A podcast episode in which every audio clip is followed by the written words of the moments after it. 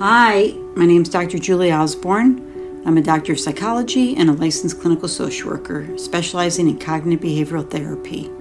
I'm here to help you bring the power of CBT into your own life. In this podcast, I'm going to answer some questions and share with you practical ways to apply CBT principles so you can achieve a greater level of happiness and satisfaction in your life and relationships. But first, I wanted to share a really nice email I received because I always let you guys know when you reach out to me that I like to share how the CBT podcast has been helpful. So, this is Hello, Dr. Osborn. I'm a listener of my CBT from the Philippines.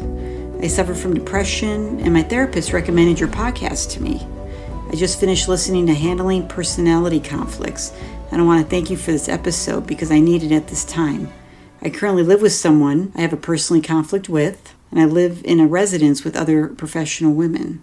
She dominates the conversations and says a lot of hurtful and insensitive things to me, and I avoid being around her. This podcast episode gave me invaluable advice about how I can handle my relationship with her, and I look forward to listening to more. So, thank you very much for that email, and I'm glad that you found the podcast helpful, right? Which is always my intention for you guys is to find the podcast helpful, learn tools that you can use immediately in your life and see what the power of CBT is all about and to be happier with the life, with your life. So, what I want to talk about today is a topic I've had a lot of emails about, phone calls, dealing with my own clients, which is what they call re entry anxiety.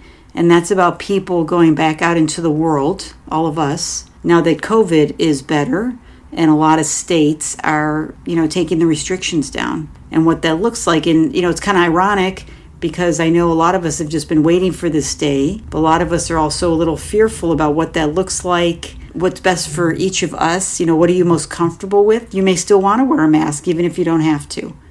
You may avoid large crowds, right? Going to concerts or the shopping mall or the fair that's probably, you know, fairs that might be out this summer and things like that. So even though you can do things, what are you going to do? And how am I going to manage the anxiety I might have regarding that? And how do I manage other people's anxiety, right? There might be people that you hang out with that are more anxious than you are, that have been in more lockdown during this time and are taking, you know, smaller steps and how can you compromise and work with them without getting angry or annoyed or pushing them too fast? So there's a lot of stuff to think about that I don't think we thought about because we were so stressed out about just being in lockdown and not being able to have the lives that we wanted. So I thought, you know what, this is a really good topic to talk about because I'm just having a lot of people ask questions. So the pandemic changed our life in many unexpected ways. And the level of uncertainty of COVID is what's been most difficult. You know, many of us have become habituated to a new way of life, and many of us even feel safe and comforted being home. So, to resume our activities while the pandemic is still going on at some level is another transition your brain needs to adapt to quickly. You know, all of a sudden it's like, okay, things are changed, things are restrict, you know, restrictions are gone, you can just go out. So of course, this is going to, you know, be anxiety provoking for a lot of people. And even though things are much better, the pandemic continues to be uncertain, and many of us still worry about who may have COVID, if you'll get COVID, which creates worries about your health and family members, job concerns and financial concerns you know, if you've been vaccinated, it's not 100%, right? So then you're like, okay, if I'm with other vaccinated people, I'm good. If I'm not, and someone else wearing a mask, I'm pretty good. If I'm, you know, there's there's so many variants that people are thinking about. And with that anxiety that's created from this concern, underlying anxiety, usually there's fear, there's nervousness, dread, and worry. And like there's lots of things to worry about which i've already mentioned. And i also wanted to mention you know just even parenting issues. You know what does this look like going forward? Telling my kids okay i want you to be safe here but here you feel it's okay to be. So you know you don't want to send them mixed messages and have them confused and not sure what to do. And how are the schools handling it? So again, there's lots of things that some of us might not think about because you know parenting may not be a part of your life right now. But there's a lot of things that maybe friends, families are still struggling with. You know, and when you think about COVID too, you know, really posed a threat to our lives and our health, right? So that's why it's inevitable, inevitable that we will feel some anxiety. And resuming activities again causes anxiety as well that I don't think a lot of us really thought about. And it's okay and even healthy to experience some reentry anxiety, because some anxiety can help you stay safe, be mindful of, and be, you know, have preventative behaviors and exercise appropriate caution. So, if you listen to one of my podcasts called Reframing Your Feelings, you know, I talked about to look at, you know, what do your negative moods actually say about you that's awesome and great and, and wonderful. And your reentry anxiety, to reframe that in a positive way, you know, shows that you really care about not just yourself but others you know, and you're thinking about what's best for yourself and your community and your family. So it's okay to have some anxiety. Of course, we don't want it to rule your life, right? And to create lots of fear, but it just is showing that just because everyone's saying things are better, maybe for me, I'm still going to be a little careful and I always want to be mindful.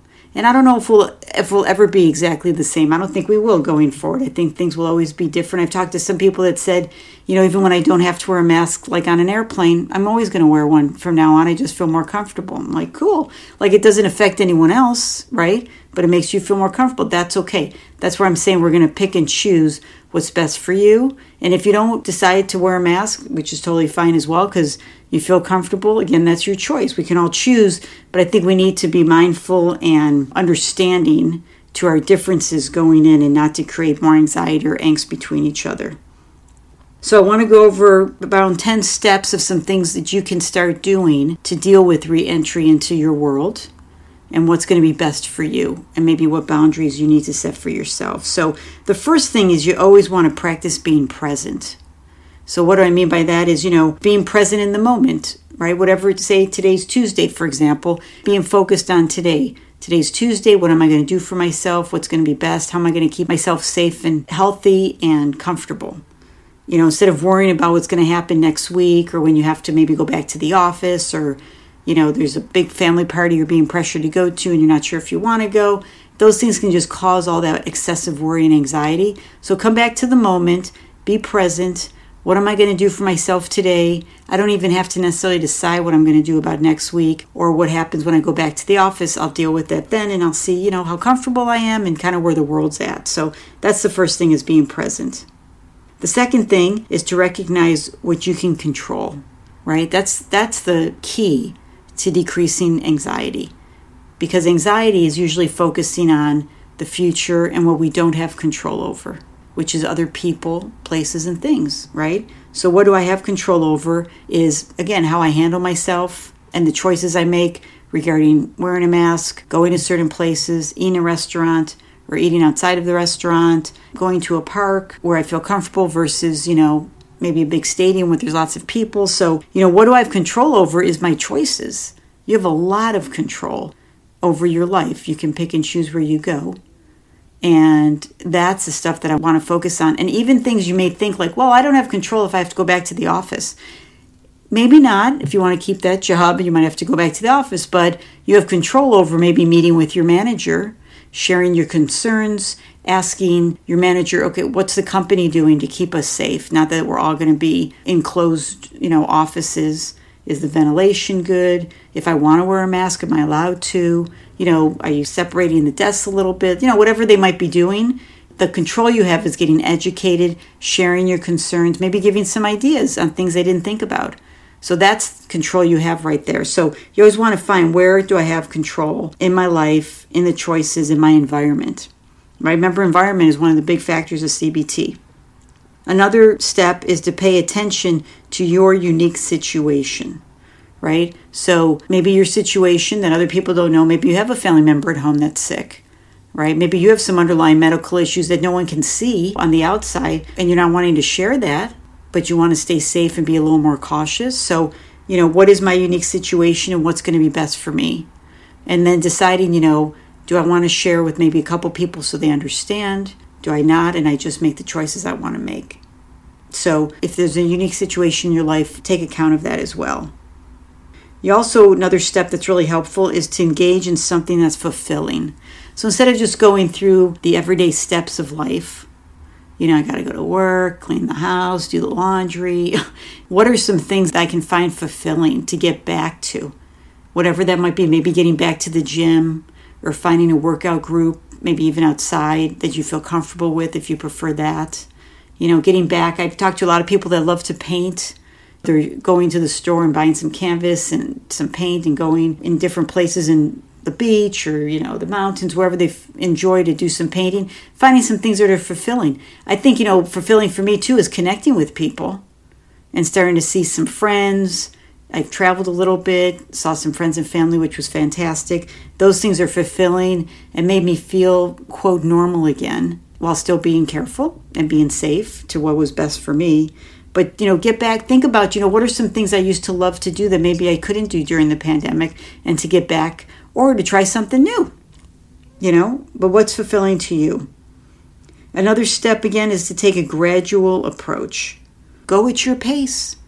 Don't feel pressure from other people and then be all anxious wherever you're at. You're not even going to enjoy what you're doing or the time you're spending together with loved ones or friends so take a gradual pace. So think about what is it that I would enjoy doing and what am I comfortable at. So if you're using the Mind Over Mood workbook in chapter 14, which is called Understanding Anxiety, one of the CBT tools in there is called a fear ladder. So think about a ladder, you're taking steps going up, up, up to get to the top. So a fear ladder is where on the top we'll set a goal, right? To go to my family party and spend time with everybody. So if that's your goal, go down to the bottom of the ladder. What's your first step? Right? Maybe talking to the host of the party and kind of finding out are we going to be in the backyard? Are we going to be inside? You know, what's the environment going to be look like? You know, what's the next step is maybe starting to get outside a little more if that's something you haven't done. Another step could be hanging out with a couple of friends. So you go up this ladder with baby steps so that when you get to the top, which is going to this family party, which is your goal, you're going to be comfortable and you're going to have a plan of action that's going to make you be able to enjoy the party and not be so worried. So, doing a fear ladder is again taking things gradual and figuring out what steps you want to take that are going to make you most comfortable. And along the way, because we're doing CBT, right? We want to be aware of what am I thinking about that's causing me this continued fear and anxiety. You know, are you listening to the news too much? Are you listening to too many different news stations or reading too many things? We're getting a lot of mixed messages. You know, be careful how much news you watch. There's a lot of, you know, fear induced news out there, and you want to get the facts. And you don't want to listen to it too much. You know, get what you need and then move on. Okay. Or go to your doctor and talk to them so when you feel comfortable and trust, possibly get information from them. But, you know, you want to be educated and you want to be safe but you don't want to take in too much because then your your thoughts could be right i don't know what to trust. I'm getting too much information. I'm not going to do anything because i don't know who to listen to. Those are all your thoughts which are hot thoughts which then create the anxiety and then the behavior is to avoid. Maybe some physical reactions of you know your heart palpitating or short of breath or uncomfortable and easy you know that's right the cbt we got our thoughts that create our moods which affects our behaviors and our physical reactions. And then of course our environment which is a huge factor here so, along the way, we want to be mindful what am I thinking about? Is it a hot thought? And if it is, I need to challenge that. You also could do some journaling, which is a great tool. Just kind of take some time to write out your thoughts and concerns, get them out of your head and on paper. It helps you stop the ruminating, going over and over and over the same thing. And sometimes, you know, we write stuff down and we realize we're having thoughts we didn't even know we had. So, journaling can be really helpful. Another CBT tool, which is really great, is having what we call worry time. So, worry time is, you know, we all worry, right? And sometimes it's good to worry. There's some things to be concerned about. But if you're a worrier that's really getting in the way, you would say, okay, every day at 4 o'clock till 4.15 is my worry time. I'm just going to have 15 minutes where I just worry about everything. Think, think, think. Every worry, every worry, every worry. And then after those 15 minutes, you let it go until the next day. So during the day, if you start to worry, you say, oh, nope, I need to wait till four o'clock. That's my worry time. So you're going to give yourself a chance to worry, but you're not going to do it all day long. And let me tell you a little secret is this tool works really great in stopping your worrying because when people have worry time and they do it over and over at the same time, eventually they kind of get sick and tired of doing it and they let it go. so it's a really great tool to try and again, you're not going to let your anxiety and worry affect your entire day. So that's another tool. One of the best tools, and I know I've talked about this before too, is gratitude, right? Research shows the happiest people are the ones that are most grateful. Get out a journal, a piece of paper, talking to your phone on, you know, making a list, wherever you want to put it, and start a gratitude list. You don't even have to add to it every day, but I'd recommend you read it every day. I recommend with my clients when they first wake up in the morning before they go to bed. Just read the gratitude list and it'll be a reminder. And of course, add to it when things happen during the day or things you remember. So being grateful, right? Being grateful for making it through the pandemic, that we're here. Overall, hopefully, your health is well, your family's well. We have a plan to go forward, and you can decide how you want to handle that as well. So, the gratitude is I can make some choices. I can get back to the life that I've missed, or I can add new things, or I can maybe change things. Maybe I wasn't that happy before that, and now this is giving me the opportunity to look for a new job or to try something different or to move. You know, a lot of people have moved during this time, so you can create the life you want if you didn't have that before. So that's all part of your gratitude. If you're really struggling with this anxiety reentry, I would avoid alcohol right now if that's something that you do. You know, alcohol can just feed into the anxiety, also cause depression and worry, makes you, you know, harder to have good insight and good judgment. So I would just, you know, eliminate that and be really mindful of also how much caffeine you're taking in because that's a stimulant and that can cause a lot of anxiety for people as well. So be mindful, I guess overall really of your health and your diet. The healthier you are, the better sleep you're getting, the better self-care. You could always handle stress better and bring that anxiety down. So that's part of, you know, the self-care, which is my last point here. And I want to add to the self-care is staying connected with family and friends and things that are important to you. If you are part of a religious community, you know, a lot of churches, temples are reopening, you know, go back at your comfort level. I know some are kind of taking quote reservations, they're letting so many people in at a time and they're going to build from there. But, you know, pick one night and take a reservation and show up. Or if you have a church that has services that aren't on Sundays because they're most busy those days, you know, go when it's a smaller service and just, you know, take some baby steps in that fear ladder, you know, build up and build up until you feel comfortable getting back to where you were before.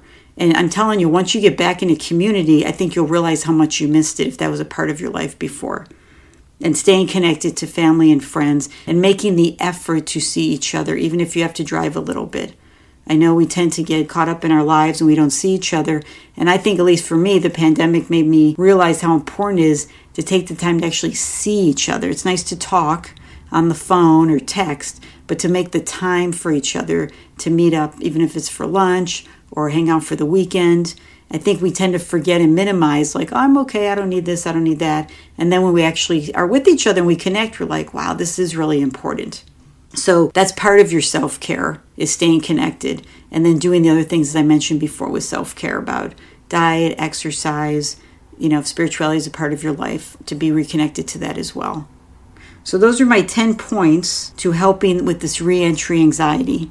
These are 10 steps everyone can use, but I also want to add that if your reentry anxiety is really affecting you seriously, I would seek help and get some therapy because you want to nip this in the bud as soon as possible. You want to get back to your life and you want to feel good about how you're handling things and you want to feel like you can cope and that you have the tools to cope. It's not just hoping things will go well, right? Hope is not a plan, but it's that I have tools so that when I'm in situations that I'm uncomfortable or I'm a little worried, I'm not sure what to do, I can learn how to identify what I'm thinking that's causing that anxiety know if they're hot thoughts, and know, know how to challenge and change them. And the more confident you feel, the better life you're going to have and the happier you'll be. So, as always, practicing CBT can make all the difference in the world. Makes all the difference in the world for me and my clients I work with. I see just phenomenal things every day when people really decide to get well and take control over their lives and get rid of their symptoms and, and you know create the life that they desire. So let me just summarize by saying it's normal to have this reentry anxiety, but you want to do something about it and not just say, I'm, I'm just anxious to get back into my life. What are you going to do about it? What tools do you need to learn? Who do you need to reach out to? Who can be good support? And as I mentioned at the beginning, to be mindful if you're someone who's totally comfortable and there's people that aren't totally comfortable in your life, you know, that's a discussion to start. That's a good dialogue to have. You know, I'm okay doing this. I see you're not. Where can we have a happy medium? Because I want to spend some time with you, but I don't want you to be sitting there with me looking around because you're so anxious. I want you to be comfortable and for us to, you know, find something we can do in common that we both feel good about. So be mindful of that and be caring and loving to those people in your life that are struggling. So that's it for today. I hope this was helpful for you. If you have a burning therapy question you'd love answered, or if you have suggestions or any feedback, or if you feel like I missed a point here that it would be good to continue talking about, you can email me at mycbtpodcast at gmail.com. You can also follow me on Instagram at mycbtpodcast.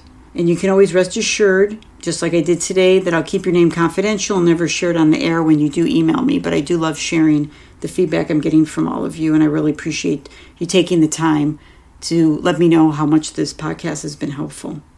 If you've enjoyed this episode, please hit the subscribe button to make sure you never miss one. Thanks for joining me. Continue to stay safe. I'll see you next week. And remember to always make decisions based on what's best for you, not how you feel.